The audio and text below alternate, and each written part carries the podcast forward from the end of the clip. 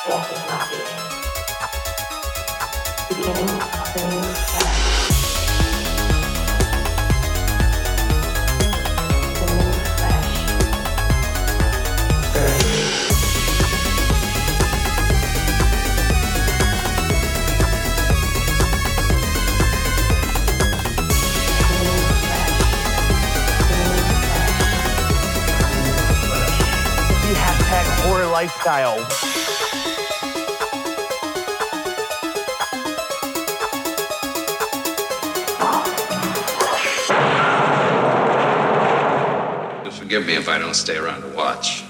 I just can't cope with the freaky stuff. Welcome to the New Flesh Podcast, a podcast about horror movies, horror, and all things tangentially related to the hashtag horror lifestyle, including things that are hashtag horror adjacent, Jesse, which I would say is the operative word this week as we cover two hashtag horror adjacent films that are at that are in theaters now. One is like a full blown mainstream multiplex release with the menu, a Searchlight Pictures picture, and we've got Bones and All, a film by one Luca Guadagnino, and that's actually it's one of the what two movies MGM makes a year. Yeah, yeah. They're Yeah, betting MG big on Luca Guadagnino. yeah, they really don't make movies except for James Bond stuff, and whenever Luca pops up, they apparently have a stake in that as well. But we're talking about Bones and All, which I believe is a limited release, and then going wide on Thanksgiving or wider. So you can see this movie on Wednesday if you care to, probably, and you'll. I don't know if you will after we talk about it, but uh, I hope you still want to see it, despite uh, the conversation that we might have. And uh, the menu is out now, and I think we both agree you should definitely see it. But we're getting ahead of the game here. What else do we need to talk about? No, I don't have a fucking song for this week. I'm not your little dancing monkey. I don't just do what you expect me to do, okay? The expectation weighs a little heavily now. We're going to have to take a few weeks off of the songs and and reset expectations for everybody. Um, what else do I have uh, in terms of housekeeping up top? I wanted to mention that I don't think I mentioned last week while we were covering Terrifier and Terrifier 2. Maybe I did. But both of those movies are streaming on Screambox, which is the bloody disgusting touted streaming service with a bunch of horror stuff on it. Pretty heavy on like documentaries that are also like special features on Blu-rays and stuff, which honestly, helpful service. I hope that they add more stuff like that. So Screambox is where you can watch Terrifier 2. I wanted to tell everybody to catch up on Chucky season 2 this week because in a furthering of the bit of we're never going to cover Hellraiser again, we are going to be covering Chucky season 2 next week with returning guest Louis Peitzman because he texts he, yeah, I'm very excited. He texted me to ask if I was watching it a few weeks ago, and I was like, you know what, I'm behind, but let's catch up and then do an episode as soon as it's over, right before it's over. And the timing worked out great. The season finale of Chucky is in two days from this record, uh, from this episode drop. It is on Wednesday night. It is a Christmas themed episode. There's a full on. It's basically a Chucky Christmas movie, is what it looks like, which is delightful. So Chucky season two episode is next week. Uh, who knows what'll happen after that? We're making no promises here at the New Flesh podcast. also, Jesse, one of my favorite things we've ever done, even though it took up an entire day. we guested on a podcast you've done in the past that I had not. It's my first time guesting on the Authorized Novelization podcast, which is a podcast uh, where the host read a novelization based on the movie and talk about you know the book versus the movie and how that came to be. And on this episode, we tackled Halloween Ends. And not only did we talk about Halloween Ends incessantly for two plus hours on our own with me, Jesse, and the host of this podcast, talking about why we like like what worked in the movie, what worked in the book, why the book is a great uh, complement and supplement supplementary material complementary material for the movie. It works in this really fun way that expands on the movie in ways that you kind of thought were going on, but you weren't sure. The book makes all of that clear. And not only that, we actually interviewed the writer of the novelization, the author, who happens to be one of the screenwriters. Paul Brad Logan, is that his name? yes. It was a delight to chat with him. He was a very fun interview, and that episode is the longest podcast I've ever done. I don't know about you, Jesse. It was three and a half hours, I think, all in. Yeah, it's pretty up. I think it's. I think that's the longest now. I didn't thought about. I hadn't thought about it before, but it probably is the longest I've ever done. Uh, it's definitely the longest that podcast's ever done. I went through their feed. I'm like, they can't all be this long, and they're not. They're absolutely not. We couldn't stop talking about Halloween ends. So if that sounds like something you're interested in, uh, you can. I mean, definitely go check it out on the authorized novelization feed right now. But I think midweek, I'm going to drop it on this feed with their permission because I think it. You know, we put in so much goddamn time. yeah, I'm put- yeah. I'm putting it on my feed. It was a great interview, uh, a great chat with them. Uh, Andrew Overby is the guy I know who runs that show, and uh, it's a really great show. Check out Authorized Novelization, the podcast, not just for our episode on Halloween Ends, but for the several other episodes on horror movies. Like Jesse did Halloween 4, I think. Yes, I did Halloween four. A very bad novelization. Incredible. Boy, it's really Uh, interesting. But it's a fun episode. Yeah, those guys, the Hannah and Andrew are so much fun to to talk with. So it's great. Really great show. Check that out. And uh, I wanted to say on the Patreon front, we have like a full blown regular main feed style length episode up now on Black Panther Wakanda Forever, where Jesse and I talk about everything about that movie and what works and what doesn't and why it's frustrating, but also like still better than most Marvel stuff. It was a fun episode. I really want to tout it as uh, worth the uh, scaling of the paywall. And additionally, this week, dropping alongside this episode, maybe a day later, it's already recorded. I just never know how, the best way to drop Patreons. If if the same day is overwhelming, it seems like it probably is. But from our standpoint, it's the easiest because we usually record them back to back. But we are talking about Steven Spielberg's The Fabelmans, a movie that is also going wide or wider on Thanksgiving. Is that right? I think it's going yeah like to 600 theaters or something. It would be wild if Bones and All went wider on Thanksgiving than The Fabelmans. It That would be wild. Funny. Uh, we talk about that movie and the marketing behind it, and just really getting into like the themes of the movie and like what Steven's getting at and like the vulnerability on display. It's another really great episode, and I hope you guys subscribe to the Patreon. It's amazing to see how many people have joined. Uh, I hope you guys are all joining the Facebook group. I should have sent you a message on Patreon with the link. Uh, let me know if you didn't get that. But join the Patreon. We're having a lot of fun over there, and uh, the the content is flowing. Uh, more housekeeping. There was a Stitcher Spotify issue earlier in the week. Uh, it's fixed now. All the episodes are there. But if you were waiting for like two weeks of episodes that never came, they're all there now. We did it. Jesse and I re- did them all. There was no actual gaps, but there may have been a gap in your feed. So check it out. There's no missing weeks. We're, we're back. Everything's working. I had to contact customer service, which is always fun. Um, what else did I want to mention before we get to the news? Uh, Smile, now on Paramount Plus, by the way. If you haven't seen it yet, the movie grossed over 200 million domestic. I'm sure we're going to get a Smile 2 called Frown or some shit. All that is all that is going to happen. Jesse, I've been rambling. What's going on in uh, in Jesse's world? We're going to do uh, our, our our favorite segment, Jesse's Oh, world. it's grim right now because my um on this is I don't mean to get too personal, but on Thursday night I was feeling a little queasy before dinner. Oh no. And it was like, well, I just haven't eaten enough today. So it's one of those things where you'll eat a normal meal and feel less queasy. And that was incorrect. What it actually was was one of those things where you need to throw up. And I threw up for the first time in a long time. That's Ugh. some hor- this is some horror content, This is like a long time. yes, horror lifestyle. Okay. uh, uh, and then clockwork within an hour my wife and child who were just dispassionately observing me feeling like crumb, crap and, and going to throw up and then going to lie down then i heard They're the like- sounds of them They were looking at you like, "Woo, glad that ain't me." yeah yeah and then i was in lying in bed prone going uh, and then heard like thump, thump, thump, thump, thump, uh, like so Oh no. all all of us. I don't know. We thought it was food poisoning because we all had had donuts from the same place uh, earlier in the day, but it's not 100 percent gone away more than 48 hours later. So it might be our our kid's doctor says it might be a stomach bug. Anyway.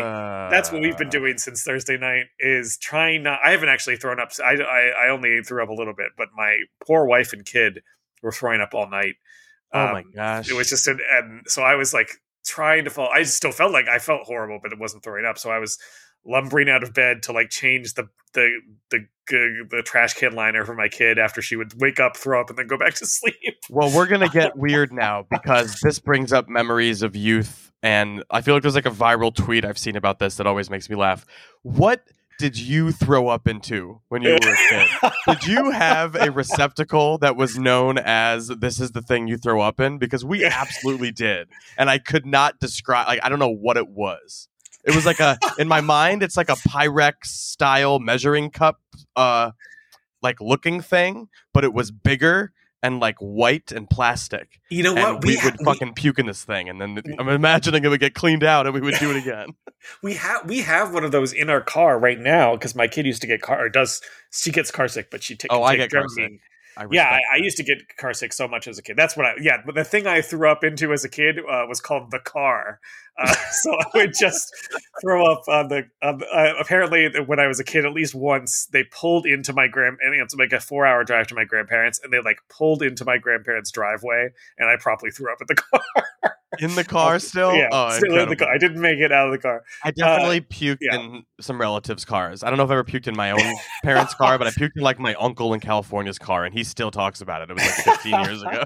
it's so it's very it's very horrible to have to to deal with um, Uh, but yeah we have a thing a special thing that she's never actually puked into because she now that she could take Jam, I mean, she doesn't she might feel queasy but she doesn't quite make it to throwing up and we have this little bucket that she it's like it's like this yeah it's like a pyrex plasticky thing with two handles it's supposed to be angled in a way there Do you think Uh, it's is it meant for that? Like, is yeah that oh, what this it, this 100% is because my wife's a parenting editor so someone sent this to her in her Oh my magazine. god! So they've like actually manufactured yeah what I'm imagining my parents fashioned out of. Uh, maybe that was it. Maybe maybe I'm wrong. Maybe it was exactly what you're talking about, and they've had Well, this for, I for bet- years. I bet I bet it's a thing where it's sort of it's something that everyone was doing, and then eventually someone was like, "We should just make something specifically for yeah, this." the guy at the bucket Yeah. company is like, "We're selling all these buckets to people with children." like they figured it out.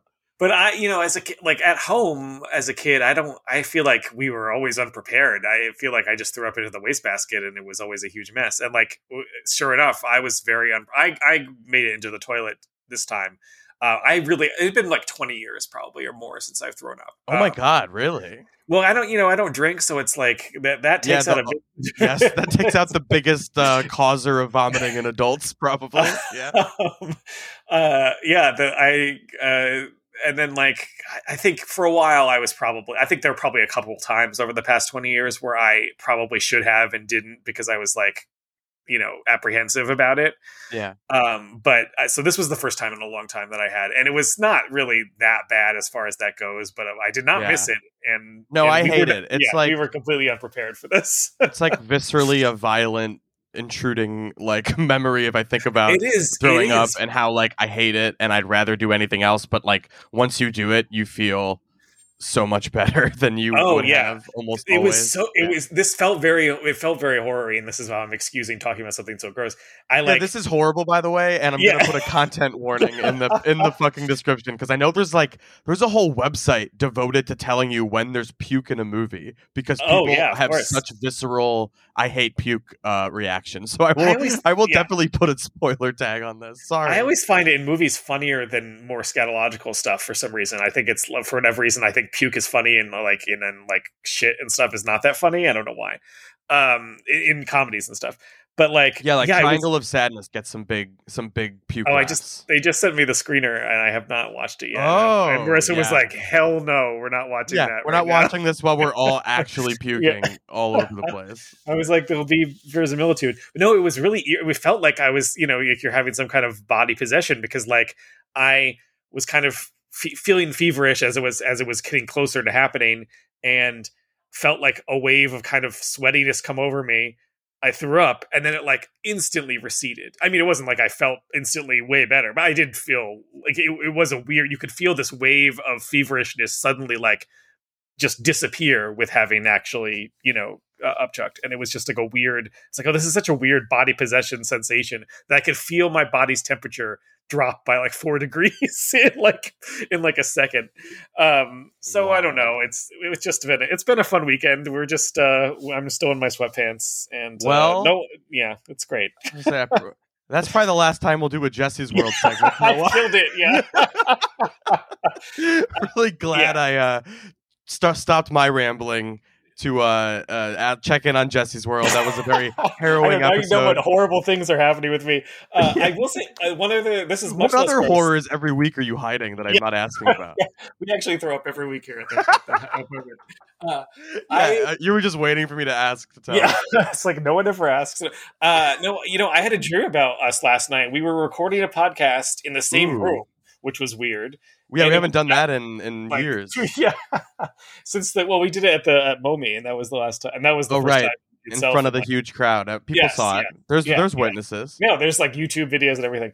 Um, uh, I for some reason in this dream we were recording a podcast about the show The Office, the the television sitcom starring Steve. Carell. Jesse, were we the were we hosting our own show on The Office, or were we the Office ladies covering The Office? Were we Pam and and whoever the other one is who's on I that show wish with her? I I, th- I think it was an Angela? I think it was- yeah, Angela. I think it's Pam and Angela. Yeah, I think it was. Um, it was uh, the new. I don't know if it wasn't the new Flesh. It was definitely us doing it. We were not, unfortunately, possessing Angela and Pam.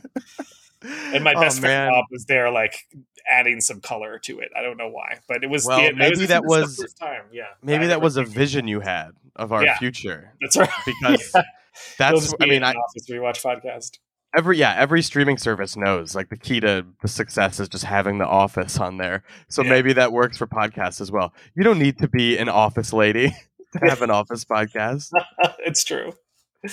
all right great episode of jesse's world um let's move on to the news of the week of which there's a lot i would say. I this is there's a lot of big news. Jesse did you hear that? I would say this is the biggest news in horror of the week.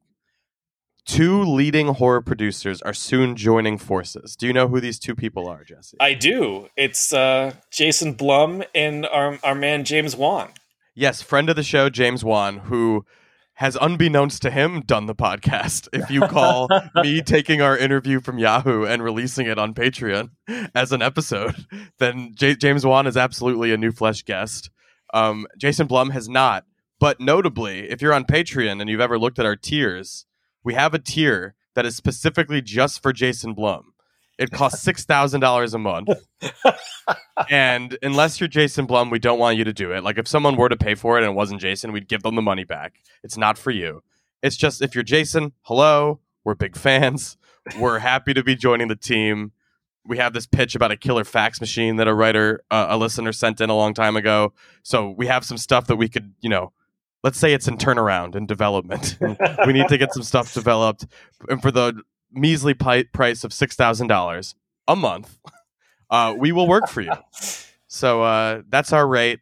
Anyway, the actual news of the week here is that Jason Blum and James Wan are in talks. It's, uh, it's not even in talks. I think it's happening. They are merging their horror production companies.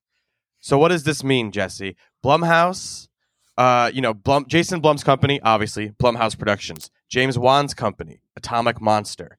Blumhouse, known for its low budget approach to terror, is currently under a first look deal at Universal, which would also then extend to Atomic Monster as long as the deal closes. Wan's first look deal with Warner Brothers ended earlier the, earlier this year after something like seven years, I think it was. And you know, thanks to the success of franchises like Halloween, Paranormal Activity, and The Purge, Blumhouse has generated five billion dollars at the worldwide box office. Wan's movies on his own have uh, collectively done three point seven billion dollars, and he's the creative mastermind, obviously behind the Conjuring franchise, the Saw franchise. Uh, and since 2004, Wan and Blumhouse movies have a combined box office of 11.6 million dollars. I think the most interesting thing here is that the idea here uh, the parties expect that Atomic Monster and Blumhouse will continue to operate as separate labels, with each maintaining its own creative autonomy and brand identity. So, what are they doing, you may ask? Atomic Monster is expected to utilize the existing Blumhouse infrastructure to further scale their activities in movies, TV, and new content areas. The idea behind the alliance is to increase the output from both sides, and they hope to expand into video games and live entertainment and audio. They've already collaborated on a movie you may have heard of, Jesse, called Megan, that is coming out on uh, Insurrection Day 2023. Um, and you know, her killer dance move went viral to the point where I've even seen them despite trying to avoid this trailer. And I feel like the New York Times article mentioned that um, Megan has 300 million views on TikTok since the trailer came out. So they're they're betting big on Megan to the point of not only are they already talking about greenlighting a Megan 2 before Megan's even out, which is mentioned in the New York Times article about this. But I mean this whole venture feels like them collaborating in the midst of all these horror movies like Scream doing well this year, Smile, Barbarian doing well. We've got Scream doing well. Like all these, you know, horror is the, is the story of the moment at the box office, which, you know, we love to see, even though I feel like we go through this every few years. Black Phone's another one, right? Um, it just feels like they're capitalizing on the opportunity and they're just saying, hey, what we're doing is working, what you're doing is working. Let's do it together and make more and pool our resources. And uh, here's what Blum said James is probably 70 to 80% artist and 30 to 20% business person. And I am the reverse. And Wan said, We really do complement each other, yin and yang, which is part of what makes this so exciting. So, Jesse, you may remember this. I mean, they've worked together for years. They brought Insidious into the world together. That's a Jason Blum right, right. production. I believe the first one was pre Blumhouse, uh, and but Jason Blum was a producer, and then the second one was a Blumhouse. I don't remember what the first actual Blumhouse movie is. It'd be very easy to look up, but I haven't. The Um, sheer number of Blumhouse productions is staggering. That's what the only thing that surprised me about this was that I was like, I think I already see like 50 Blumhouse movies a year, and so that they're folding in another thing, that just seems massive. Blumhouse has been around since like 2007, and no one has been more successful than Jason Blum and Blumhouse. They've done, mean, more recently, what the Black Phone, Halloween Ends, and uh, uh, so many fucking movies at the box office over the years. And this year has other ones too, like Barbarian and Scream, and of course Terrifier 2, Smile. It's just a uh, horror's thriving at the box office. Blumhouse wants to capitalize, pool the resources. It horror is like besides superhero movies, the only like sure thing at the box office. And like you know, Blumhouse could still release a, a clunker like Firestarter this year, right? And it doesn't Yeah. matter because of their model and how cheap things are and how the margins of profit work for them. Yeah. I, I just love that Blum is openly like, I don't have any ideas for horror movies, not one. So I built a business by re- recognizing great ideas from other people. And Wan says, I have so many ideas that more than I can handle myself. And it, you know, are you? What do you think of this dealy? I mean, yeah, my first reaction was like, uh, why do they need to merge and be one thing? But then I was, uh, you know, I do kind of like the idea that these companies that actually want to make a lot of movies and make movies for different platforms and make like a, you know, cool thing about Blumhouse is that they really put out a lot of stuff. They put some stuff direct to streaming, they put a lot of stuff in theaters, they put some stuff sort of hybrid, and I don't I don't know for sure about this, but I would guess that Warner Brothers, with their like latest round of uh, merger inspire, we only want to do big IP, which like I feel like like much like the horror box office conversation happens with most studios every three years, where they're like, oh, you know, we're going to refocus and we're really going to try something new. We're going to try to do only gigantic IP. Like, oh, okay, that's a good idea. Only make big hit movies. Interesting, interesting. That's what a great, what a, what an interesting strategy. Um, so I wonder if Warner Brothers was like being kind of dick about uh, making smaller movies like *Malignant* or other James Wan horror productions, even though they've been very successful for them. Um, hence, like the if why they didn't renew a first look deal, whatever. So if that if that, Well- if this if they're merging to like you know get more horror movies out there, that's cool.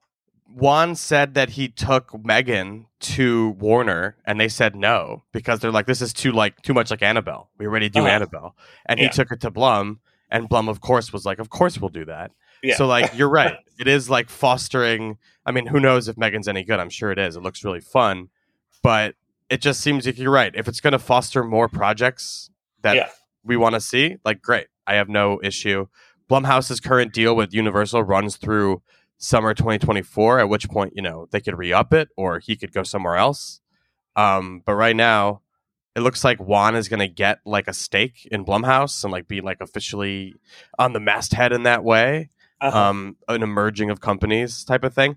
And this and the New York Times article points out that um, what's her name, Langley, the uh, the lady uh, Donna Langley at Universal, the chairwoman now, like that's she's had a string of coups at the company. Like she got Chris Nolan over there from Warner Brothers, was it? Uh, Phil Lord and Chris Miller, Jordan Peele, the Daniels, who did Everything Everywhere All at Once. There's like definitely some good stuff going on at Universal, and I feel like this is going to bolster their portfolio. I was talking. I do, I do love you in, in a more film history way. I love the like Universal sticking with horror. You know, that's like been part of their brands, quote unquote, before brands existed as such. You know, it's been part of their identity as a studio since like the 30s. So I love when they like really stick with horror as something Yeah. they want to do. That's really cool. I mean, what do we call the iconic monsters of of you know of the old Hollywood era that we all know? We call them the Universal monsters. Like Yeah, we know exactly. we know them that way. Yeah. Uh, and this news came like days after it was reported that Walter Hamada is going to oversee a horror branch at Paramount Pictures. And Walter Hamada recently left WB slash DC, has a ton of horror cred because he used to work at New Line. He produced the Friday the 13th and Nightmare on Elm Street remakes, as well as The Conjuring and its spin offs and the 2017 adaptation of It. So, beginning next year, Walter Hamada will now oversee all things horror at Paramount. So, you can see this model, what they're doing over at Blumhouse Atomic Monster, whatever this merger is.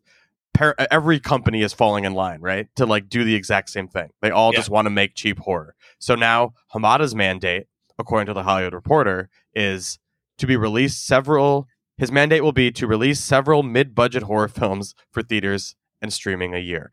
With his track record for groundbreaking success, Walter's the ideal partner and visionary to help us build out our mainstream horror genre franchise business. As evidenced by the fantastic performance of Smile, there is a tremendous appetite for original, high concept storytelling in the global marketplace, and we look forward to a long and successful partnership. And Hamada says he's thrilled to collaborate with the singular uh, with Paramount with the singular goal of creating exceptional movies in the horror genre. Nothing has been more gratifying over the course of my career than discovering emerging first-time filmmakers and writers and unleashing their brilliance in a studio setting. Thank you, Brian, and the entire team. Blah blah blah. You know, another thing where I'm like, great. That's exactly what you want to hear from a studio if they're actually going to mean it. I mean, this is they put their money where their mouth is with Parker Finn, right? Parker Finn was a nobody, debut filmmaker, made Smile. They got two hundred million dollars in a franchise potentially now, so they're going to try to replicate that a million times over. So we're probably going to get some shit that doesn't work, but we'll probably get some shit that works too. So all very exciting industry stuff. And now we can move on to just the bits and pieces of projects that we have heard about and some that we haven't. Big news from just the other day, Jesse. Did you hear that radio silence behind, you know, the horror filmmakers behind the Scream re- uh, remake and the new one, Scream 6? Radio Silence is now going to be doing the reboot of John Carpenter's Escape from New York. Now, don't really think this needs to exist. Don't think the Big Trouble in Little China remake that's coming out needs to exist. But if it does, you know, I'm not super upset about it being a filmmaking team that I think is talented. Uh, original filmmaker John Carpenter will so, will serve as executive producer um, of the film, which is the Studio Canal Library title. The French company uh, will hold distribution rights in several territories. Uh, the picture company is releasing it in America. Word is quiet on the approach for the film, but sources say a writer's search is underway. So interesting. It doesn't seem like the Radio Silence guys are going to write it, just direct it.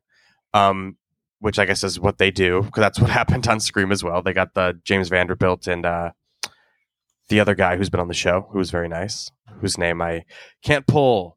Uh, its last, uh, their last film, a relaunch of the Scream franchise, was a hit with Paramount, uh, grossing 140 million worldwide. They also made Ready or Not for Searchlight. So the news here: Radio Silence, Escape from New York. Seems like a fool's errand to do that, right? Yeah, I mean, I don't even. That's not even one of my favorite Carpenters that I've seen, but it still just kind of feels like I'd rather see those guys do something else. But hey, we'll give it a shot. Maybe Kurt Russell will be back in some capacity and it'll be fun, but I don't know. So this, tell, correct me if I'm wrong. Do you remember sometime earlier this year, like in maybe it was March even, announcing me announcing on the show that Fede Alvarez was going to direct a new Alien movie for yeah, Ridley Scott? yeah. I like vaguely, re- I, I mean, I just straight up do not remember that, but apparently it's that's a thing. And there's an update on that front that Cailee Span Spaeny has been not cast, but she's circling, and she is um, set to play Priscilla Presley in Sofia Coppola's Priscilla movie, uh, which is coming out. She has uh, she's going to be in Alex Garland's upcoming movie. Uh, I've never seen this person, I don't think, in my life, but she's also. Oh no, I guess I have because she was in The Craft Legacy, which I Oh, definitely okay. saw, and she was in Pacific Rim Two. Um, but she's been the top choice to lead the movie, and the project's being described as an original standalone feature that is expected to feature the iconic xenomorphs. And it sounds like Ridley Scott is producing, and Scott Free is making it. Um, 20th Century Fox says, what did they say? It was just a really good story with a bunch of characters you haven't seen before. Uh, it was previously reported that Alvarez is a rabid fan of the franchise and casually pitched a take to Ridley Scott many years ago. The idea remained implanted in Ridley Scott's head until late last year when he called Alvarez out of the blue and asked him if the younger filmmaker was still up for it. Alvarez did not have to be asked twice. Of course not. Uh, 20th Century Fox and Scott Free, 20th Century, excuse me, not Fox. 20th Century and Scott Free made this a top priority after hearing Alvarez's pitch and after a recent script was delivered. And after a recent script was delivered, things only gained speed in getting the film in front of the camera by early 2023. Um, that sounds cool, especially if it's true that like he told Ridley, and Ridley's like, "I need this on the big screen. I need to see it." uh, I love that. Um, how many Alien movies are there? There Six, if you count the main franchise, and then like Yeah. what eight There's if six- you count the other. yep, six, six and eight, if you depending on how you count them. Fede Alvarez, fresh off producing the Freddy, uh, uh, the, the new Texas Chainsaw remake that nobody but us liked. Uh, so he's still he's still doing good for me, even though I didn't really care for his Evil Dead remake, nor did I care for his uh, ill-advised and always going to be a mistake Lisbeth Salander movie, whatever his the girl in the spider's web or whatever that was Uh-huh. Let's skip the books that are by the actual author and jump to the book made after the author died and was like ghostwritten by somebody else and is the fourth book in the franchise. Like what a great choice that was. Anyway, did you see that movie? I did actually. I thought it was fine, but I it, is was a pretty. It was a low expectations thing. It's very deflating to watch this like David Fincher, uh, Rooney Mara, Oscar nominated Rooney Mara performance, and then go to this sort of like programmer. You know, suddenly it's like the fifth or sixth movie. It's been recast, but I thought it was well directed. I do think like this is going to sound obnoxious, maybe even condescending to Fede Alvarez, who I generally I've liked pretty much all the movies of his that I've seen. Um, I would say I would be more into him doing a Predator movie than an Alien movie, but Interesting, uh, interesting. I just feel like his sensibility is more Predator than Alien. I don't know, but I'm very interested in this. Obviously, I, I love the Alien series. I love. I'm excited about more Aliens. Uh, glad that Ridley Scott's excited into it.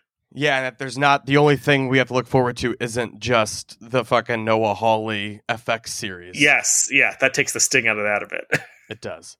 So Constantine 2, we know that's finally happening. That's something we did announce on the show recently. And Francis Lawrence is returning to direct.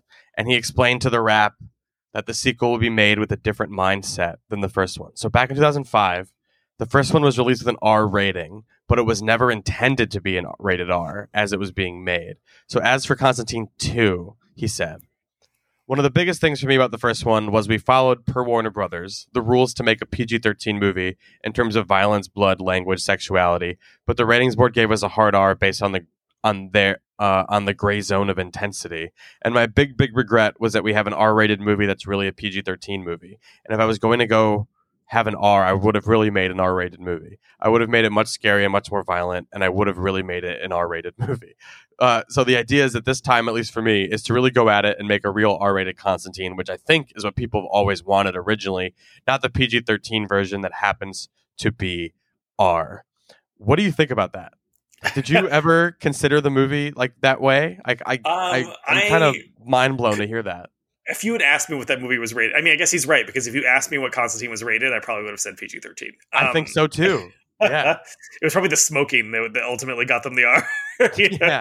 He's just constantly smoking. There's no way to, to get around this. yeah. Reshoot I the mean- whole thing, CGI out the fucking cigarette. I don't know. Yeah, I get I get what he's saying. I feel like especially in 2005 also if you got an R and the studio was okay with it, I feel like now if that happened, they would want to go back and CGI some extra blood and it would look shitty, but they would be like we're to CGI some blood spatter into it. And probably in 2005 that was less feasible than it would be now. Um, so I get what he's talking about. The PG-13 movie that's like kind of accidentally an R rating. I'm just surprised they let them out with it anyway. Um, yeah, I don't remember it being all that intense, you know, in terms of like The Conjuring is always my go-to example of a movie that got an R rating for reasons that the MPAA couldn't really explain, and they They're were just like, "It's, too scary." too much. yeah, yeah, yeah, that's my favorite. That's my favorite MPAA thing ever. That they were just like, "There's nothing you can cut. It's too frightening." Um, yeah, it's. I mean, sure, I'm interested in R-rated Constantine. I had no concept of. I liked the original movie too. I just had no concept of what like. I could not tell you how violent it was. I could not tell you if there was any sex in it or anything. Like, I could just tell you that there was some cigarettes. That's Hell yeah. Well, I'm of course I'm on board to hear that a guy wants to make a movie R-rated. Sounds great. Yeah. Um, Quentin Tarantino at a Q&A in New York, I believe, like a Q&A that people paid money to go to, which is such a foreign concept to me. like, I, I leave Q&As that are free because I can't handle being in the room when obvi- I think if you were to read this whole article, you'd find out that I'm right to, to be wary of these things. People were like yelling weird stuff at him the whole time. But during the Q&A, he announced that he plans to do an 8 episode TV series and shoot it next year and that he says it doesn't count towards his arbitrary I'm going to make 10 movies thing. What do you think about this? Uh, I mean, sure. I mean, I'll definitely be excited to, to watch it, uh, but I would rather just like, you know, rather than dithering around about whether his thing, his TV show counts as what I would just rather he make additional movies. you know, Yeah, I agree. he's like he seems so hung up on like the you know his legacy and like counting whether he's going to do two, one more or two more, which counts as the the nine, and which one's going to be the tenth or whatever. I just was like, I you know, I think he should just get out of his head a little bit about that stuff and like do what he wants to do. You know, Yeah, it seems very keep- silly. Keep doing your podcast, but also make some movies. And yeah, don't mess with TV. I mean, TV can be okay. I'm we'll talk about it next week with Chucky and maybe on a future episode if we talk about Andor because I am trying to watch Andor as well. But I'm like running into like the like god is all TV really just like okay, it's 8 episodes. It's at least 8 episodes, maybe 10, maybe 12, but you know, it's going to tell a story that could probably fit in 3 or 4 and we're going to really pad it out and just give extra you know storylines and stuff it all reeks of that to me and i can't get it I, I can't get out of my own head when watching tv how much i'd rather be watching a movie like especially when uh you know chucky's what eight hours of content like Yeah. i could watch fucking four movies in that time and i don't know i just i really can't I it's- speaking of staying in your head about stupid shit like Tarantino is, I can't get that out of my head. I'm like, I'd, I'd rather be watching a movie. That's my bumper sticker on my car. I'd rather be watching a movie than Yeah. any of your television series. Um, a couple bits of casting. We knew Lupita Nyong'o was in A Quiet Place Day One. Now we know that she's in a star opposite a guy I've never heard of, Joseph Quinn, who played breakout character Eddie Munson on Stranger Things. These are all foreign concepts to me, but there you go. Joseph Quinn's in it. That's the Michael Sarnoski pig guy Quiet Place prequel that is now coming out March 8th, 2024, based on an original idea by horror maestro John Krasinski of uh, Jesse and I's other podcast, Office Ladies. Office Guys. Office Lady Office Ladies colon it's the guys now or something. I don't know. That's casting news. We also got The Boogeyman from Stephen King, which has Sophie Thatcher from Yellow Jackets and Chris Messina and uh, David Dastmalchian and a bunch of other people. Written by Scott Beck and Bryan Woods of A Quiet Place and Akela Cooper of Malignant. They wrote drafts of the script before Mark Heyman was brought on to do it. And I don't know if that means it's a new script or it's the old script with them. I have no idea. But the news here is that it's uh, the movie is directed by Rob Savage, who did that movie Host on Shudder about like a Zoom. He's got a Stephen King horror adaptation for The Boogeyman coming to Hulu, and it's been rated. That's the news. It's been rated PG thirteen. Boo for terror, violent content, teen drug use, some strong language. Uh, I, I have never read The Boogeyman. Um, I've definitely read the description in the past, so I'm going to stop but the original short story was published in 73 before finding a home in the Night Shift collection in 78. This is the first time it will be adapted. Um, cool, The Boogeyman. Kevin Smith has threatened us all with a new project. He, at a recent roadshow screening where he's showing Clerks 3 to people who pay for it, um, Smith revealed that it was Lionsgate, who also distributed Clerks 3, who reached out about a potential sequel to, to Red State. They were like, if we do this, would you do it again? And I was like, yeah, in a heartbeat. I mean, obviously Michael Parks is gone, but it's just a story of crazy people with guns and shit. As long as I could use John Goodman again, I could make a hundred fucking red states. So I said, let's. he said, let's do it. We're gonna make one. So no plans are in place. The script isn't in place. It just seems like Lionsgate was interested in capitalizing on Kevin Smith's fandom again and getting a red state off the ground. Uh, red State had like Melissa Leo and John Goodman and Michael Parks and Kyle Gallner and Kevin Pollak. And I just remember thinking it started okay and then ultimately was like just it's like a two and a half star movie is my memory what do you think I liked it less than that, but yes, uh, similar. It started okay, and then it really goes into some. He got really in love with like letting Michael Parks monologue, and it's so Oh, boring. it's Oh, like boy. i've said this before probably on the show do you remember an evening with kevin smith you ever, were you ever a fan Yeah. enough to watch all that okay Uh, so- yep, yep, yep. absolutely there's amazing stories in there about you know prince and whatever else but one of my favorite revealing details is him telling the story about how he almost did superman and he says if i made superman you know there'd be a scene where like all this destruction's going on and we cut to like superman and whoever just like talking about their dicks hiding behind a car while all this destruction's happening and that scene literally plays itself out in red state with john goodman i think doing a monologue just uh, while all this violence is happening off screen around him. And I'm like, turn the camera around. Show me the fucking cool shit. I just remember being like, you just did that scene you were talking about 10 years ago, you motherfucker. um, yeah, I don't know. I think, you know, we've talked about Kevin Smith regressing as a filmmaker on this podcast a lot. Um, I don't think Jesse and I ever talked about Clerks 3, but I definitely talked about it on my other podcast. Not a not a great movie. Not a great movie. An interesting movie in a lot of ways, though, but not a great movie. Yeah, very interesting. It's interesting to watch someone regress over time as a director. It's very Yeah. rare that you see that, but th- there you have it. Um, did you know that Margot Robbie was going to be doing a Pirates of the Caribbean movie, Jesse, and now it's not happening? I did know that. I'm sorry So- to say I did know that. Uh, we had an idea. We were developing it for a while, ages ago, to have more of a female led, uh, just kind of a different story, which we thought would have been really cool. But I guess they don't want to do it, is what she told Vanity Fair. Uh, so no Margot Robbie led pirates, presumably because Johnny Depp won his court case, and they're going to just take him back. Is my guess. I I kind of had that queasy feeling as well. Yeah, Gross that- and weird. that feels like it's going to be a thing that happens for sure. Um, there's a book out now that is uh, a prequel to Fright Night, the original '85 movie from Tom Holland.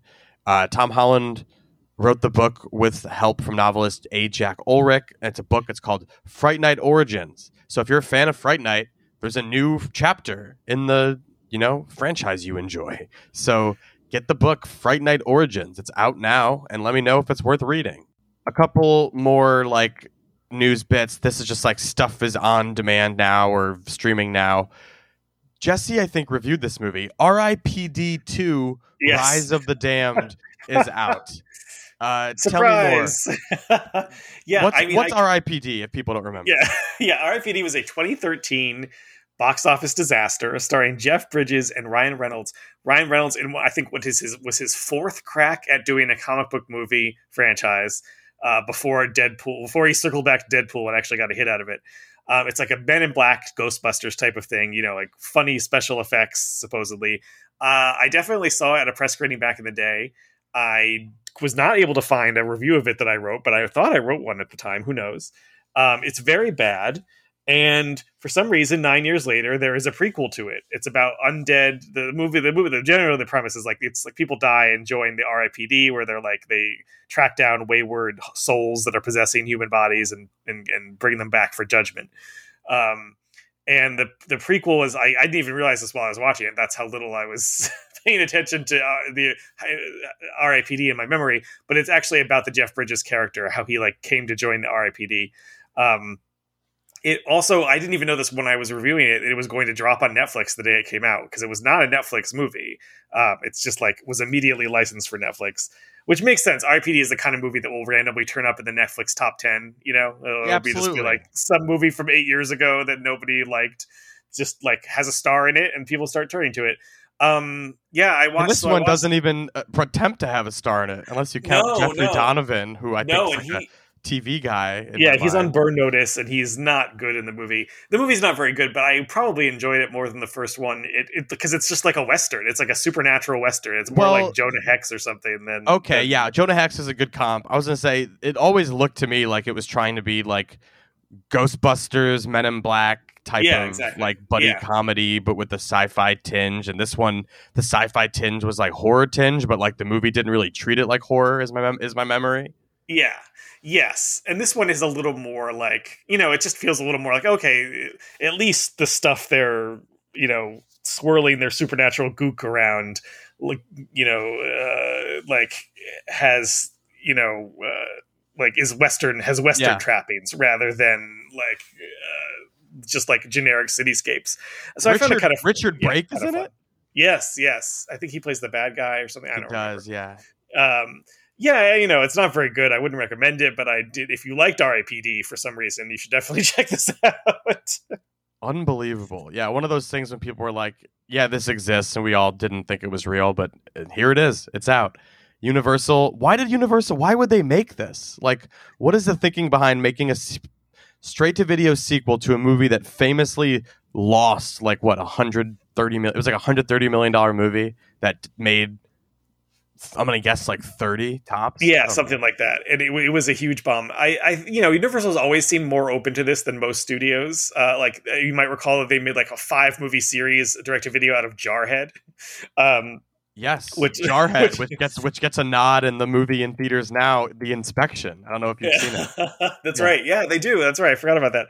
Yeah. Um, so Universal just seems up for this. I they mu- I wonder, I wonder if they just had some metric that was like, you know what, when this pops on Netflix, people watch it. So maybe they would be worth It making the cheap, low budget knockoff. You know? It has to be that sort of like algorithmic, like Yeah. yeah. I mean, they look at the numbers and they say, yeah, people love Jarhead to what is Jarhead to Field of Fire? Yeah, Yeah. So, that's probably the biggest, most hilarious example of um a, a franchise going straight to video and just completely like whiffing on the entire purpose of what the movie was. yeah. Like, yeah. like Jarhead was like an anti-war, like sad movie about like how awful it is to be uh in the shit, and then they just like exploited that by making several straight-to-video sequels that, in my mind, presumably are like oorah explode exploding yeah. Yeah. warfare shit, right? Yeah. Uh, my bizarre. mind is blown, Jesse, because I just discovered that Bokeem Woodbine, the star of the inspection, is in Jarhead too. Oh, okay. that's hilarious. That makes that that reference in the movie even weirder and funnier. Wow, that's crazy. Yeah, that is crazy. I wish I re- realized that when I reviewed that on the podcast, the other podcast. that is absolutely hilarious to me that they reeled in a TV to talk about Jarhead, and it's Bokeem Woodbine did it. Incredible. So R.I.P.D. two, Rise of the Damned, full title. I'm going to say it. Rest in Rest in Peace Department two, Rise of the Damned, um, is out now on Netflix. Is that what you said? Yep, it's on Netflix. hilarious. So you don't even have to pay six bucks or buy it on at Walmart on Blu-ray. You can watch it on Netflix, where it seems like it's meant to be. Uh, I wanted to mention that "Pray for the Devil" is um, heading to digital next month, followed by a home release in January. So that is December thirteenth. You can pay good money to rent it on VOD. I don't know why you would, or you could p- buy it on 4K on January 3rd, which I don't know why you would. Um, Jesse, I also wanted to mention reviewed, I think, Wednesday on Netflix, the Tim Burton Yes. show. Yes. Uh, I've had that preview content up and I just haven't watched it. Uh, tell me, is it worth anyone's time? Um, I would say if you, hmm, I don't think you're gonna like it. I'll say that. I I liked it well enough, but it's very much like like a kids or like a YA show. Like it's not it's not the hardcore horror shit. I mean, there's some blood and there's like cool gothic visuals, and I love Jenna Ortega. She's wonderful in it, and I love the stuff with her and her little buddy thing, the little disembodied hand, you know. Um, but it's like straight up like CW show type of stuff. It's like with a, you know, I'm not saying it looks crummy. It's like got a pretty high production value by to my eye. Um, and I love Fred Armisen as Uncle Fester. He's very funny. Um, but the show in general, it's like it, it really could air on the CW with almost no problems in terms of like content or whatever else. And I mean, like I almost was like, oh, should I be watching with this? My kid, my kid's seven, and I and like uh, I think my wife was even talking to someone at Netflix and like before it came out and was asking like, you know, they were they they they even asked like, oh, is you gonna watch it with their daughter? And she's like, oh, she's se-. she was like, oh, she's seven. They're like, oh yeah, we were thinking more like nine or ten probably is a good age for Oh. this ah. it's not like super kiddie, but and like there are maybe aspects of it that would be a little gory or a little gross for a nine or ten year old. But like a cool ten year old would be fine with this. It's not scary. I And- love that. I love that endorsement. Yeah. all the cool ten year olds out Yeah, there. if you're, ten, You're really if you're setting a 10-year-old line in the sand for the Yeah. ten year olds. Yeah. you know, you know, if you're like if your ten year old likes Tim Burton or like you know likes The Nightmare Before Christmas or whatever, um, they'll probably get a kick out of this. I did get a kick out of it, uh, mostly because of Jenna Ortega's performance. You can't really feel much Tim Burton in it, although you know it's got his kind of visual. You could see him setting the template for it. There's some Danny Elfman themes. There's some Colleen Atwood costumes that are very good. Um, Jenna Ortega has a dancing scene that I thought was extremely charming and awesome. Uh, you know, but it, like you said about TV stuff, this is you know this is like eight hours, um, and like is it is this eight hours as good as watching Addams Family and Addams Family Values twice? No, it's not. Um, but I got a kick out of it. Well, you know, I would not like recommend it to any adults or or any horror fan. But if you got like you know kids who are into that kind of thing, if or if you like YA type of stuff, I think it's like kind of a fun example of it. And again, Ortega's wonderful; she's really good in it. I would watch a second season just because I really enjoyed her version of Wednesday Addams. I will say their version of Gomez and Morticia suck really bad, and like I didn't like it all. And I hope they don't include them in the second season if they do.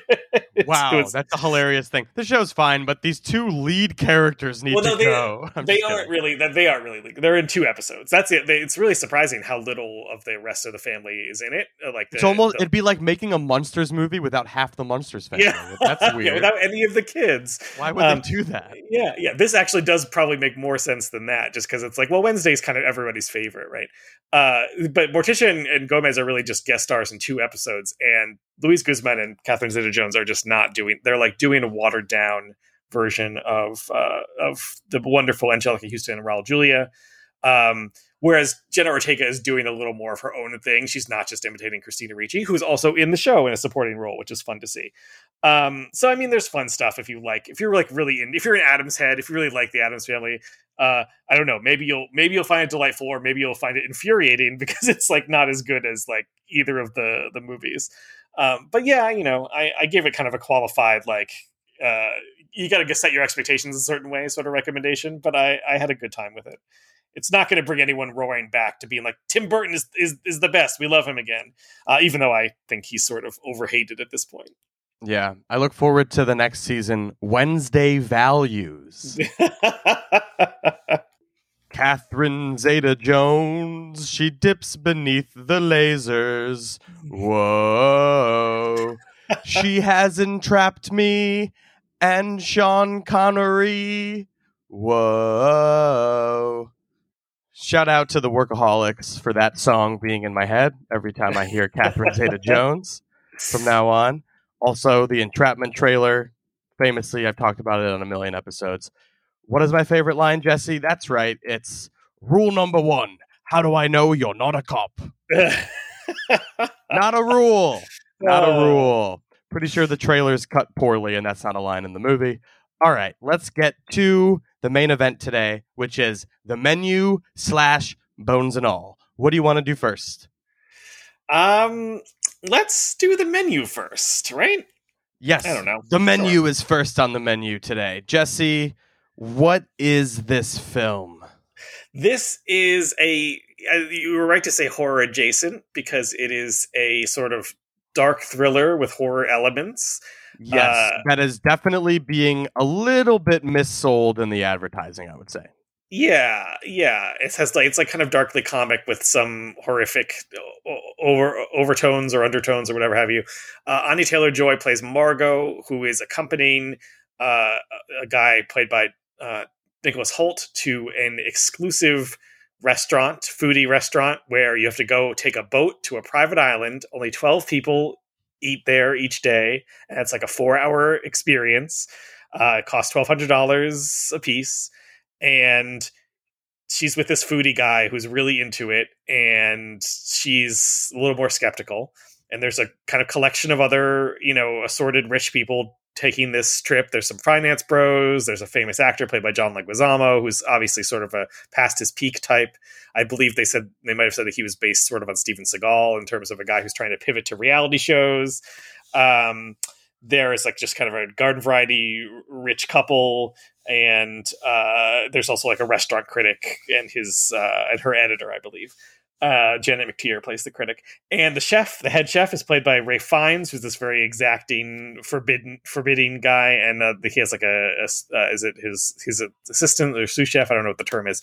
He's played by Hong Chau. Um, so as they set for this long uh, multi-course meal, you begin to re- realize that something is amiss at this very fancy restaurant and Margot and Anya Taylor Joy's character as the one who is kind of most skeptical is kind of the first one to starts to suspect things are a little off, and she's right, things are a little off for reasons we won't unveil. Uh, and sort of it becomes I wouldn't say exactly cat and mouse because it's kind of a chamber piece, right? They don't like there isn't that Yeah. much ti time that's outside of the dining room, but you're sort of the two the screws are tightening, and as as the courses are proceeding, uh, you know, there's you know, it gets more forbidding and more kind of menacing, and that's yeah, so it becomes sort of a survival thriller, I guess I would say. Uh, and it's sort of a, it's not exactly a mystery, but you're sort of like, what's going on with this creepy restaurant thing? So it's sort of a satire of the culinary world. Although I don't, you know, I'm, I'm not as immersed in that world, so I don't know how much of that satire really lands. Um, but it see, I thought it was pretty clever. Maybe I'm, maybe I just think that because I don't know anything about food. Well, no, I think it doesn't matter that you don't know anything about food because the movie is not about food or eating at all. I think the central metaphor is quite obviously, and tell me if I'm being an asshole or that's not if you, if you disagree. Um, it's just a movie about how people can, how we consume art. It's a movie Uh-huh. about artistry and pretension and fandom and fanboys and and choosing to sell out and, or not and like what the implications of that are and um what do you what do you say to that sir Yeah, what do you I say to that good sir yeah, I mean, I think that's that makes sense. I, you know, uh, yeah, I, I there was there were times in the watching this movie where I was going, I don't know if this movie is as saying as much or as richly uh, about its subject as it as it maybe wants to or, or thinks it is. Um, but yeah, I think that's probably you know what kind of what the deal is. I, I like it's sort of yeah, the the Ralph Fiennes character is interesting because he's both like kind of cruel and withholding, but also in his own weird way, kind of anguished uh, Yeah, about his is. about his situation. And I wouldn't say you feel sorry for him, but you feel a kind of like, yeah, like he maybe was once could have been uh, more not more successful because he's obviously supposed to be very successful, but a more, kind of more- folksy yeah, a more satisfied and less, you know, less rarefied artist, um, which is sort of an interesting, yeah, it's an interesting idea. Uh, it- but it also is like I think the movie. What's good about the movie is that it's like it works as a pretty effective, like fun. I wouldn't say twisty, but but compelling uh, thriller. I mean, you're not exactly sure what's going to happen, and it has enough, Yeah, you know, intrigue into it to keep it keep you going. that's why it works because like to me this movie should not work anywhere near as well as it does considering how one joke it seems on the surface like it seems like it's going to be about one thing like i don't know about you but i was definitely thinking it was going to lead to um I don't want to get into spoilers quite yet, but like I definitely thought it was leaning in one way, like just from like the trailer and like the kind of like the world's most dangerous game vibes that the trailer was giving off. Like uh-huh. you definitely feel like you know what's going to happen and and and like to me i guess i'll just say spoiler alert just to say it doesn't happen but that might imply what does happen or i don't know i don't want you to take anything away from it if you don't want to yeah, um, definitely assume this is going to be a movie about like literally eating the rich, right? Yeah, yeah, because we've gotten so many movies lately, like where the the summation of it, if you were to talk about it, like yeah, it's an eat the rich movie, which you'd Yeah. say about so many movies out right now. Like Triangle of, Triangle of Sadness is one. What else? There's more that are out right now that are about that, and I'm like Uh, blanking on it. But yeah, um, I, yeah, there have been. I mean, it's it, it's generally been a sentiment for the past couple years. You've seen it a lot in horror movies too. Uh, Ready or Not is sort of an eat the rich. oh, is- Knives is- Out yeah. Two is one, which I've seen. Already. Okay. Yeah. Yeah. yeah uh that's another one so like there's just it's it's like a literalization or i assumed it was going to be some literalization of an eat the rich movie and you know what it's definitely not that in the way i thought it was but it's also not not that right like it kind of has that literal eat the rich element to it like it's kind of in there but it's all the way it goes about it is not the way I expected, and I found it to be very funny in a way that, again, I wasn't expecting it to be so like biting and funny. But um, it's like the American Psycho scenes at the restaurant, the Dorsia scenes, but Yeah. they're all it's all it's in a movie. It's a whole movie made around that, and like maybe it's just because it's such an easy target, but like it's such an it's it's an I, I am an it's an easy target. The people in the movie are an easy target, and I'm an easy target for it because I'm like a sucker for watching a movie that is made by ostensibly rich people telling me that rich people are bad. Um, Yeah. and like I don't know, there's something about thinking you know what the impending horror is, and for the movie to kind of circumvent it while also still getting there. Like, I don't know. I, Yeah. It's interesting. I thought it was a clever movie about artistry and pretension and fandom and obsession under the geist of this is a movie about food. But like I know that like that stuff all does manifest itself if you are into the food world. So I think it does work if you just are looking at it as a pure like satire of the foodie movement and stuff like that. But I wasn't keyed into that at all. I was totally keyed in to like the way that they describe um the chef uh Ralph Fiennes character as like a storyteller, you know? Like they very clearly make allusions to be like this man is a stand-in for the artist, for the Yeah. director. And that's on the level that I was watching it on and I really enjoyed it as such. And like it shouldn't work. Like it's just like people at a table they're like all archetypes too, right? Like you got like the food critic and her like lackey, and you've got Yeah. all like these tech bros, uh, Wall Street bros. Like they're all archetypes. But I found them like all their dialogue did make me laugh, like in spite of itself, like the pretentiousness of the food critic, like doing just like sub ratatouille food critic stuff. but like it's all just like ringing true. I think it was written very cleverly or something. Like, I don't know why that works so well, Yeah. but go ahead. Sorry. No, no, uh, that, I, I think you're right. It's, it works a lot better than you might think, and I think part of that is like if it ended up being people that are being served at this at this on this menu, it maybe feels like a little like okay, yeah, I get it. um, so that it's able to do something a little more, uh, a little more nuanced or a little more uh, like less overtly horrific, but still ends up you know with kind of horror elements makes it pretty effective. And I think a lot of the keys to that are the performances. Uh, but I mean, it is also well written and well directed by Mark Mylod uh, and well written by Seth Reiss and Will Tracy. But I think the keys to the the performances by um, Ralph Fiennes and Anya Taylor Joy are both very good. She's just very good in kind of her, you know, she kind of is back to her Scream Queen uh, role here, where she's sort of, you know, observing everything and sort of, you know, she's obviously, if there's going to be a final girl, it's going to be her because she's sort of your entrance Right. uh, point of view character, um, using her giant eyes to uh, to take all this stuff in. She's just very great at that kind of deadpan sympathy, and she obviously has like with withholding some of her own uh, secrets. And Ralph Fiennes really does bring a kind of like genuine soul sickness to his character, where it could have been fun to play this character as like a total, you know, megaloma- megalomaniacal villain. Uh, Yeah. but there there is like a kind of sadness to him Well, the, the is- detail of his mother being in the corner too is such like Yeah. a strange Yeah. extra layer of characterization for him that adds a lot. Um, Yeah. It's something I just was so struck by. Like once you realize like what the menu is and like what the what Ralph Fiennes is doing specifically, it's like you know reve- revealing the dichotomy between the people who consume art and the people who make it.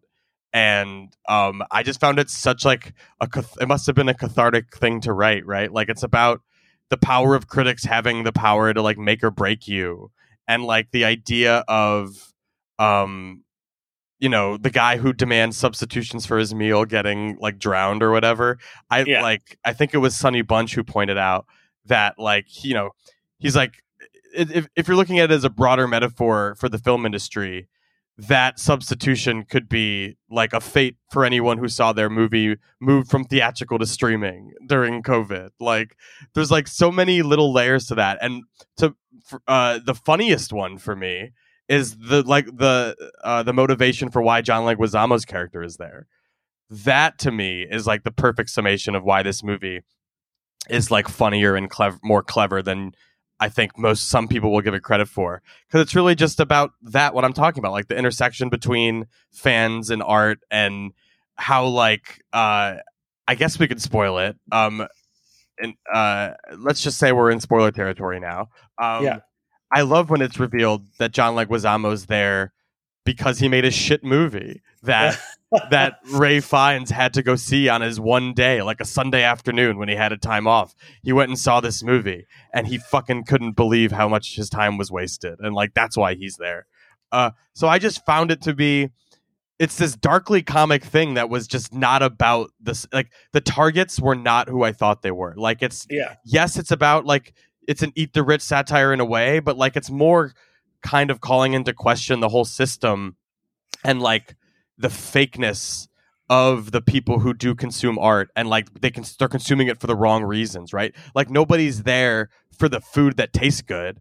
Like the whole the whole joke of it is that the food and like Anna Taylor Joy calls him out on this at the end. Like there's like a bread plate with no bread. It's just the Yeah. dips. Like it's Yeah. truly just pretentious horseshit. And he's doing that on purpose because he's like fucking with them. And like the movie's just the whole thing. It's like a deliberate provocation in that way, but not at all in the way I thought it was going to be. Do you Yeah. did you pick up any of that or you yeah. No, I mean, I I, I agree. I do I do think like uh you know I was wondering if like the idea of her like you know getting out of it by getting like a, just a well made cheeseburger. Oh, if yes. that gets Yes. like.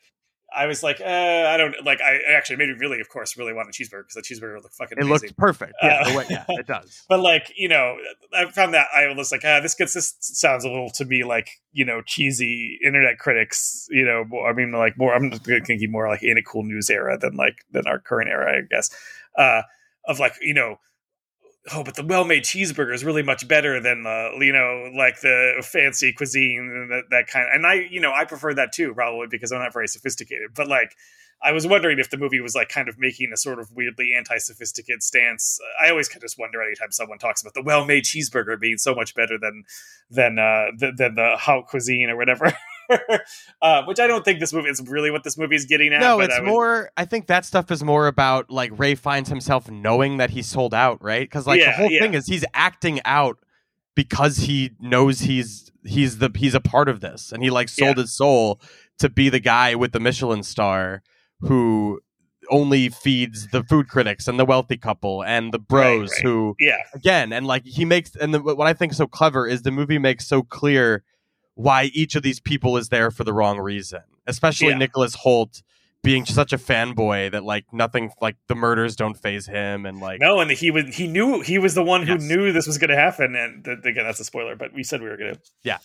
do spoilers. He's the one one person who, besides the staff, who knew that they were all going to get killed, and he was fine with it. Which is that that to me, Red is very funny, and like you could you know have that as a stand. And here's where the metaphor starts to get a little mixed because like the type of fan I think of that as being is like the uh it's kind of a satire of the like hardcore, you know, Marvel fan or Disney fan or DC fan or whatever who's just ride or die for those things like their sports teams and is Yes. like willing to sub, you know submit themselves to that even if it means their you know uh, their personal harm which is not exact you know which is of course but that stuff is not exactly what we're talking about with like the fancy cuisine you know so like I feel like the metaphor gets a little mixed there um and I think Hoult's performance like maybe telegraphs a little too early. He's so willing to like play he's a so dick, good. yeah exactly. And he's and he's great like and he does that a lot and i really like that he doesn't have any kind of like uh illusions of like no i'm gonna be like the cool handsome leading man who everyone likes. Like he like is well beyond that. But that does kind of telegraph very early that he's like they, this guy sucks where i feel like they could have held that off a little longer like how much he sucks. Um but it's still very funny and it's and like, you know what? I yeah. think it's also getting at it definitely gets at this towards the his his demise. I guess would be like you know the fanboys who think they know more than the experts. Yeah, right. I want to be part of it. You know, you want if you, Yeah. you think if you answer enough trivia questions or gives enough answers right, this the person behind it will be like, "Yes, you now come." I Yeah, mean, you get that with like, Exactly. yeah, I'll single you out. You know, it's like the people who get really excited to have like, you know, to have like their blurbs, you know, their tweets blurbed uh, uh, on the on Marvel ads, like this kind Yeah. of feeling of like, well, now you're a part of this by uh, like by sucking up to to this stuff. So that stuff is it's very so clever. weird that his name was Eric Davis. He played a character named Eric Davis. Yeah, that's so yeah. weird. uh, it's interesting too that this is produced by Adam McKay because I was just watching. I watched the other guys, which I really love uh, when I was homesick, and um, this movie is so much sharper and like more satisfying than than McKay than like Don't Look Up, which is a much bigger, of course, like satire than this, but. This is, you know, this is through McKay's production company, and he just like ha- he has a great sense of a producer of what one of these things can be like sharp and funny and like still entertaining and so i wish that he had that more for his own movies yeah, stick on the producer side. I mean, this has the the guy who made this. I know you you pointed out he directed like "What's Your Number" with that Yes. shitty what Anna Faris movie or whatever from Yes, several years uh-huh. ago. But like Uh-huh. he's the Succession guy, and so are Yeah. the writers, I think. And like that really comes through here if you watch that show. It even looks like Succession, kind of like it's like how would you describe this movie's visual style? Like very slick and like Yeah. um artificial almost. It's like or I don't know if that's the right word, but like it's slick in a way that like you know it's it's showing you a fancy restaurant with like like sharp angles and stuff. I don't know. Yeah. It like has a very distinct look that I think fits the material. Um, but also at the same time, it's like a little too slick and over overdone.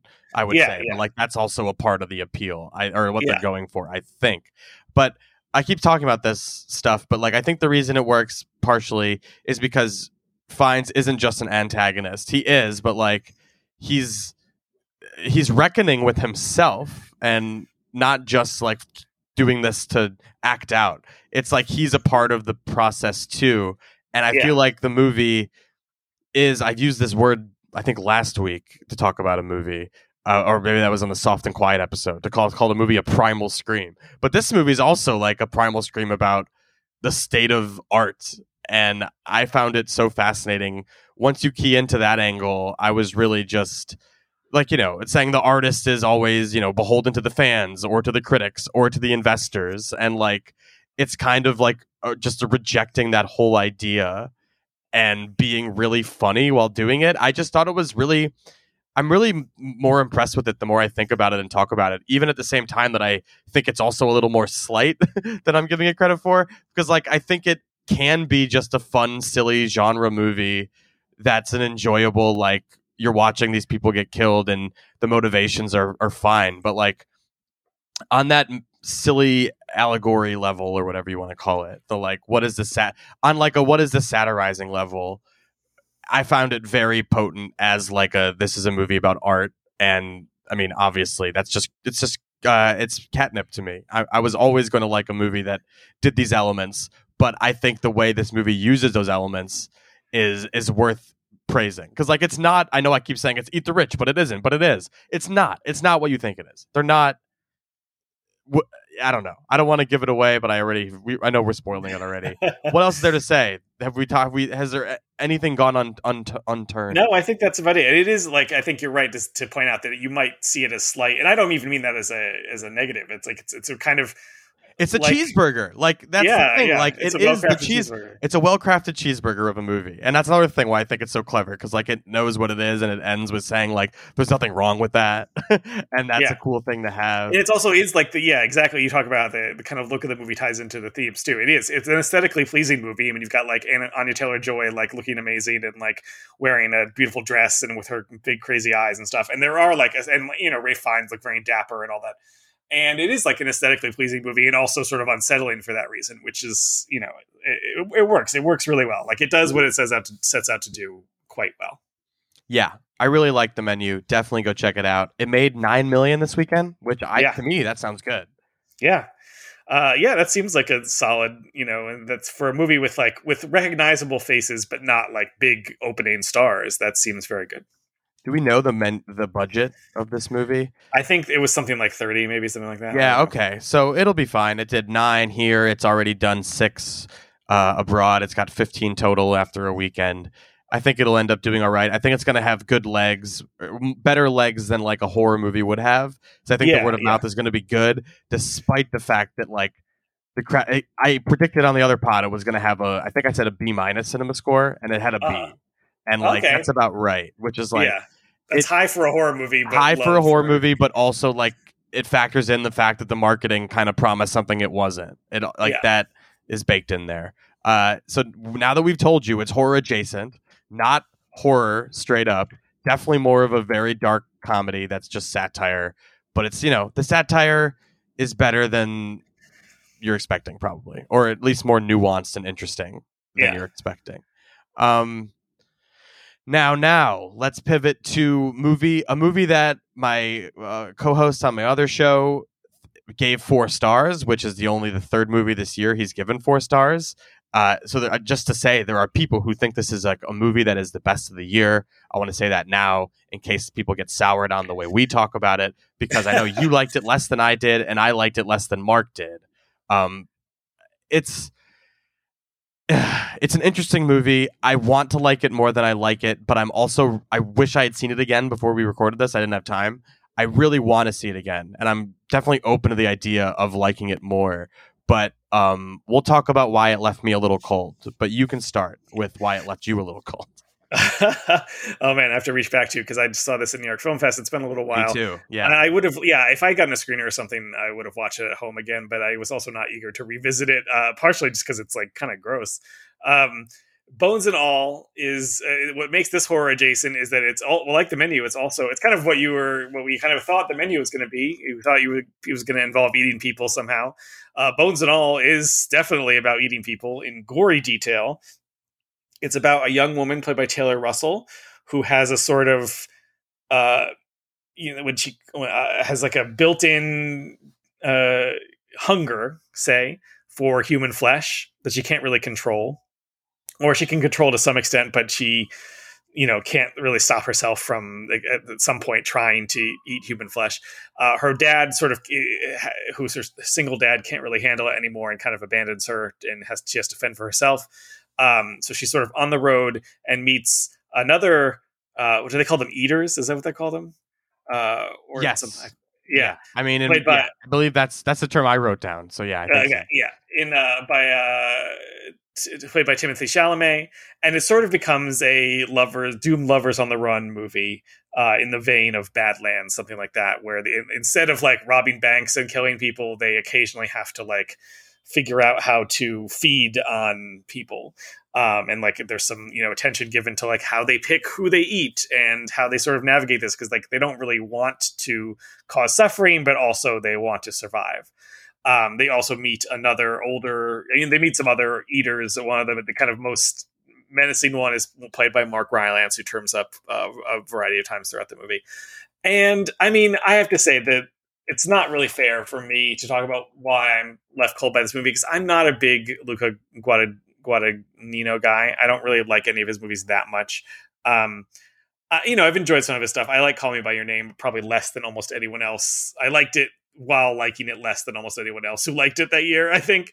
Um, And I liked Bigger Splash with uh, the menus Ralph Fiennes pretty well. Not like uh, you know, like like love it, but I enjoyed it.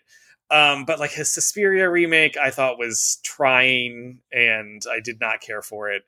Um, I am love the Tilda Swinton movie. I thought was sort of interesting, but didn't really 100% work for me. I guess there aren't that many of his movies to for me to say. I've actually seen his movie The Protagonists, uh, which is not on DVD in this country or streaming in this country, I don't think, Huh. which also has Tilda Swinton kind of playing herself, but not really. It's very bad. It's actually even worse than the ones I don't like. Um, so I feel like I'm a, you know, I'm not an expert, but like I definitely feel like I've done the research on this guy. Yeah. And Bones and All, like a lot of his other movies, just struck me as a little bit diffuse, a little bit kind of wan, and like I don't know. There's something about this guy's movies where they always just kind of feel flabby and rambling to me. There's just not that like I'm not. I'm just not sure what. I just don't really quite understand what so many people see in his directing, especially. Um, there are certainly things about this movie I found sort of interesting, and it's certainly like impressively gory. Um, Yeah, the And I gore actually doesn't disappoint, but like a lot of other elements really- too. It's like you know, I think I had to look away once or twice because it's pretty gross. It's one of those It- things where just like rendering it realistically, even though it's less explicit than probably something from Yeah. Terrifier, made Yeah. me more grossed out than something. and from like the sound design is really like yeah, lots of- bone crunchy and yeah, gnarly. ah. Yeah, yeah. I'm throw up again. Um, the perfect movie. Uh, yeah, and I think Taylor Russell, who plays the lead, uh, who we love, uh, Scream Queen Taylor Russell from Escape Yes. Room, uh, is quite good. And you know, some of it also maybe comes down to I don't, and I think you're sharing my feelings on this. I'm not. I kind of don't get it with Til- Timothée Chalamet either. Buddy, at least Yeah, as a leading man, yes. I think I've I've really enjoyed. it. I think he's so funny in Lady Bird and Little Women. yes, that's and, perfect. perfect size done- role. In fact, we just talked about Don't Look Up, which I don't even like very much, but I think he's actually very funny in that movie. And there's been plenty of times where I've enjoyed his work, but I just don't think he can hold the screen the way that he's supposed to. There's an uh, emotional moment in this movie, Jesse, where I wrote down um, that there's a you know he's crying and I, it's just clearly a CGI tear starts rolling down his cheek, yeah. and I'm like, come on, I I really thought this dude had it at one point in time, but after this and Dune, I really don't. he's just not. I'm just not as a leading man. I thought actually I liked him a lot in the French Dispatch as well.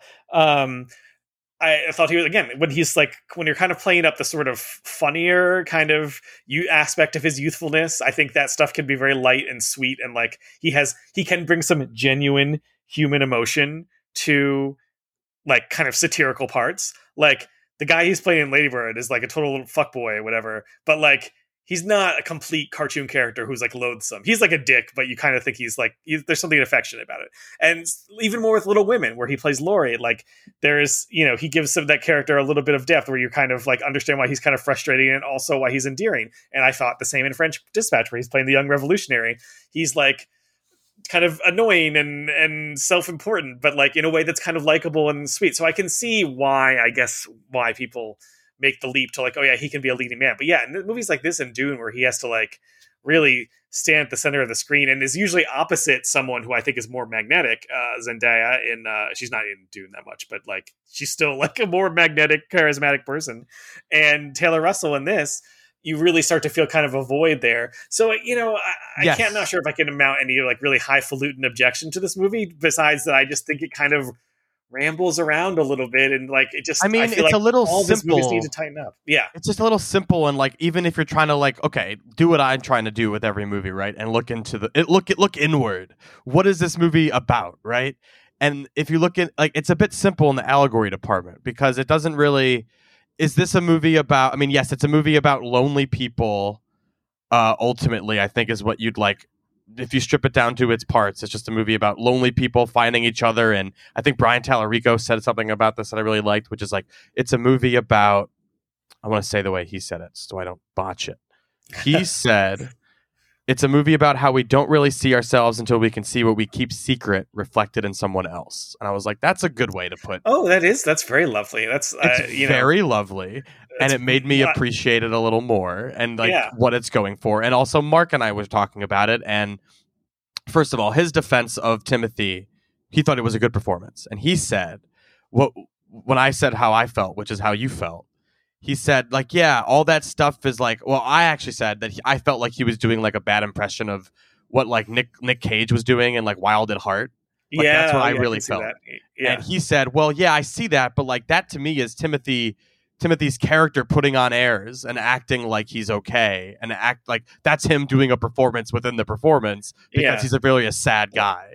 And like he totally bought that he was the sad guy. And i just again i just didn't connect with him at all um No, I didn't either, and I, I I see that argument. I just don't think the movie makes it that makes. I just don't think it doesn't give him enough, right? Like there's I not agree. enough there to to Yeah. to really dig into that. Yeah, I agree. And like in terms of the allegory stuff, they're people in this movie. They're eaters. They they're cannibals. You can think of them as monsters. Um, Eh, eh, is this a movie about inherited trauma, Jesse? I mean, it makes very clear that it's like it, that's a part of it because with the whole quest to meet Chloë Sevigny, that is definitely like a big angle of this movie is like inheriting whatever fucked upness from your from your family, or it could be about an allegory about addiction and being a Yeah. drug addict or something and like the eating is a metaphor for that it doesn't really matter i don't think but like that's i mean does it not matter like if your movie's trying to be like function on a level that's more than like this is a movie about cannibals who eat people and fall in love and go on this quest but like i kind of wanted it to say something right and i don't really know what it said other yeah, than well, like that's the thing. That's the thing. I don't. I, I don't necessarily need it to say something. Like it can just be an exercise in like character or or style or anything like that. But the thing is, when you have something as extreme as these people eat other people, so they murder and Yeah. consume them, I feel like that's extreme enough that you can't just like dick around with it a little bit. You know, you know what I mean? Like maybe the book gets into. It is based on a book, uh, so maybe the Yeah. book does this better. But like to me, it just felt kind of like uh, it's not like it's trying to provoke even. I don't think it's even trying to be a provocation, but it's so it's sort of that No, it's like meandering and less um what's the word I'm looking for? Less transgressive than you want it to be. Well, and like that's the thing. It's it's not something like like Titane where it's about a murderer, uh, someone who has murdered people, and it's like fucked up, but you kind of see the kind of weird animalistic you know loneliness or whatever that that drives that and i found that really compelling in the way that kind of shifts form as the movie goes on this one just kind of takes it for granted that you will just watch people you know gorily eat other people and be like well i'm still sympathetic i mean like i'm not saying you need to you know i'm not saying they need to be the most sympathetic characters or anything. I just mean like i don't know that that stuff is treated with either it's in this weird in between state where it's not to me appropriate gravity for like no but these characters are murdering people and also not and there's not like a to me a strong analogy to like i'm forced by my nature to murder people. You know what i mean? Like like when you say like drug addiction sure you can use it as a metaphor for that but like drug addiction doesn't ultimately directly kill another person you know like like uh, so that seems a- almost a little solipsistic to me to like to to have them say like oh yeah we're drug addicts we're just totally addicted to killing people um and I guess that makes me sound like I'm being a weird moral scold about it. I just like kind of felt like it doesn't have that the kind of moral rigor to like really explore this, but it also isn't like that playful or dark or like kind of wild the way that Titane is just like a to me it was a really exciting movie. Um and like it was transgressive and I know a lot of people I feel like have d- since dinged that movie for not being actually that transgressive after like oh after the first 20 minutes it's kind of like boring and, and sentimental or whatever, which I don't really agree with. But like that movie I feel like had the balls to like, you know, actually engage with the with with that material. And this one, I don't know, I feel like kind of like just kind of dicks around with it a little bit and doesn't really have the like wherewithal to say this is going to be a really this is movie is going to be super intense or this movie is going to be sort of like a dark fairy tale. Like it's it's kind of in this weird middle place which is how i feel a lot of his movies end up li- landing for me frankly. I think even Call Me by Your Name kind of lands in that weird middle in some ways. Um where it's like somewhere between a transgressive provocation and something kind of s- sweet and bizarre and i just i don't know I, there's just something about his sensibility that i just do not connect with I definitely connected with with Call Me by Your Name and Suspiria. So like I don't have that problem with him, but like I agree with you on this movie. Like something about the the bat it's like airy pacing and they're like not good chemistry between the two leads yeah and like the fact that like it's this movie about consuming flesh that's like not really sexy or interesting in the in the way that you kind of want it to be. I don't know about I don't know about y'all, but it's definitely like kind of flatter than you want it to be in that regard. yeah And like it has the gore, like it definitely is like gross when it gets gory. Um but it's there's it, it definitely left me wanting. And like even Yeah. though I appreciated it enough to like give it a positive review and still like think fondly of it in a way, I, the more the more time away from it I get, the more I wonder if there's not that much there there, or if I need Yeah. to watch it again, and if maybe there is.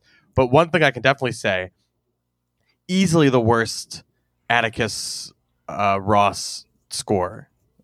I didn't really notice that. I was surprised to see their name Ross and and Reznor as, as the names in maybe- the Someone can help me with this because it's one of those scores that I was just annoyed with because I I've heard the score before.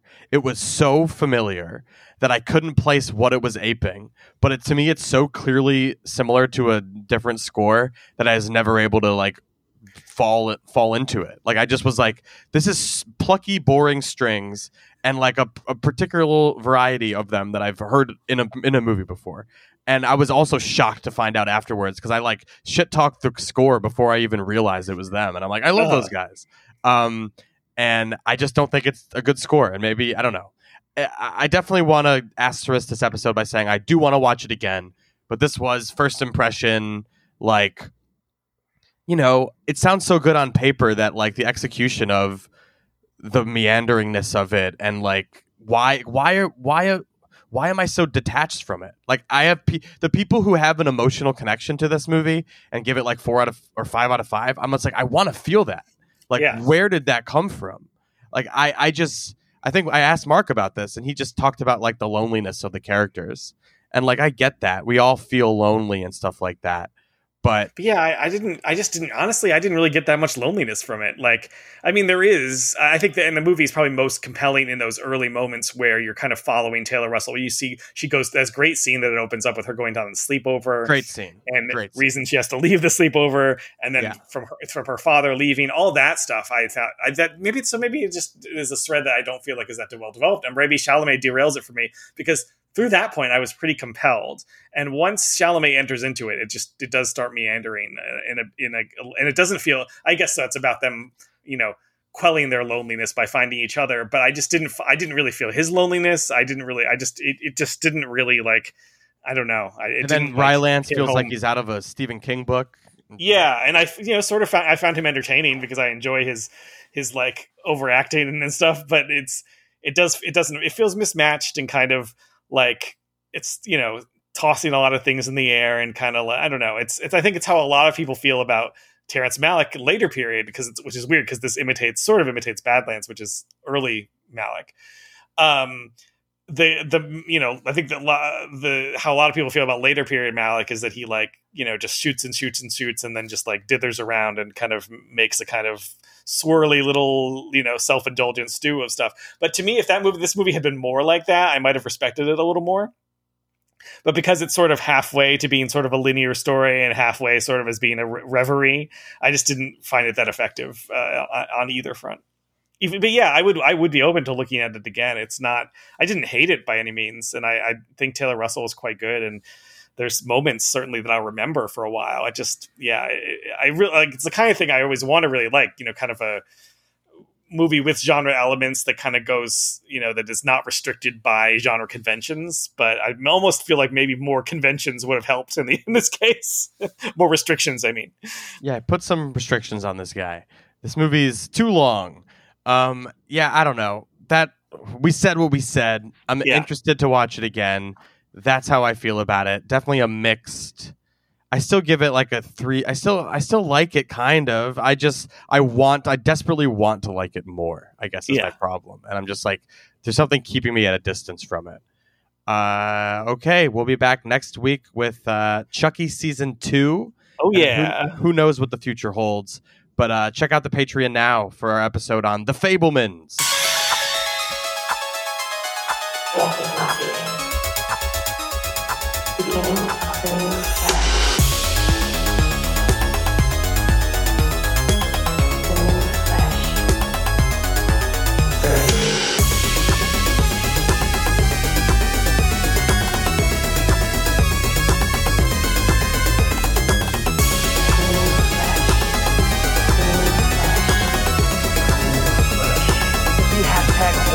Lifestyle.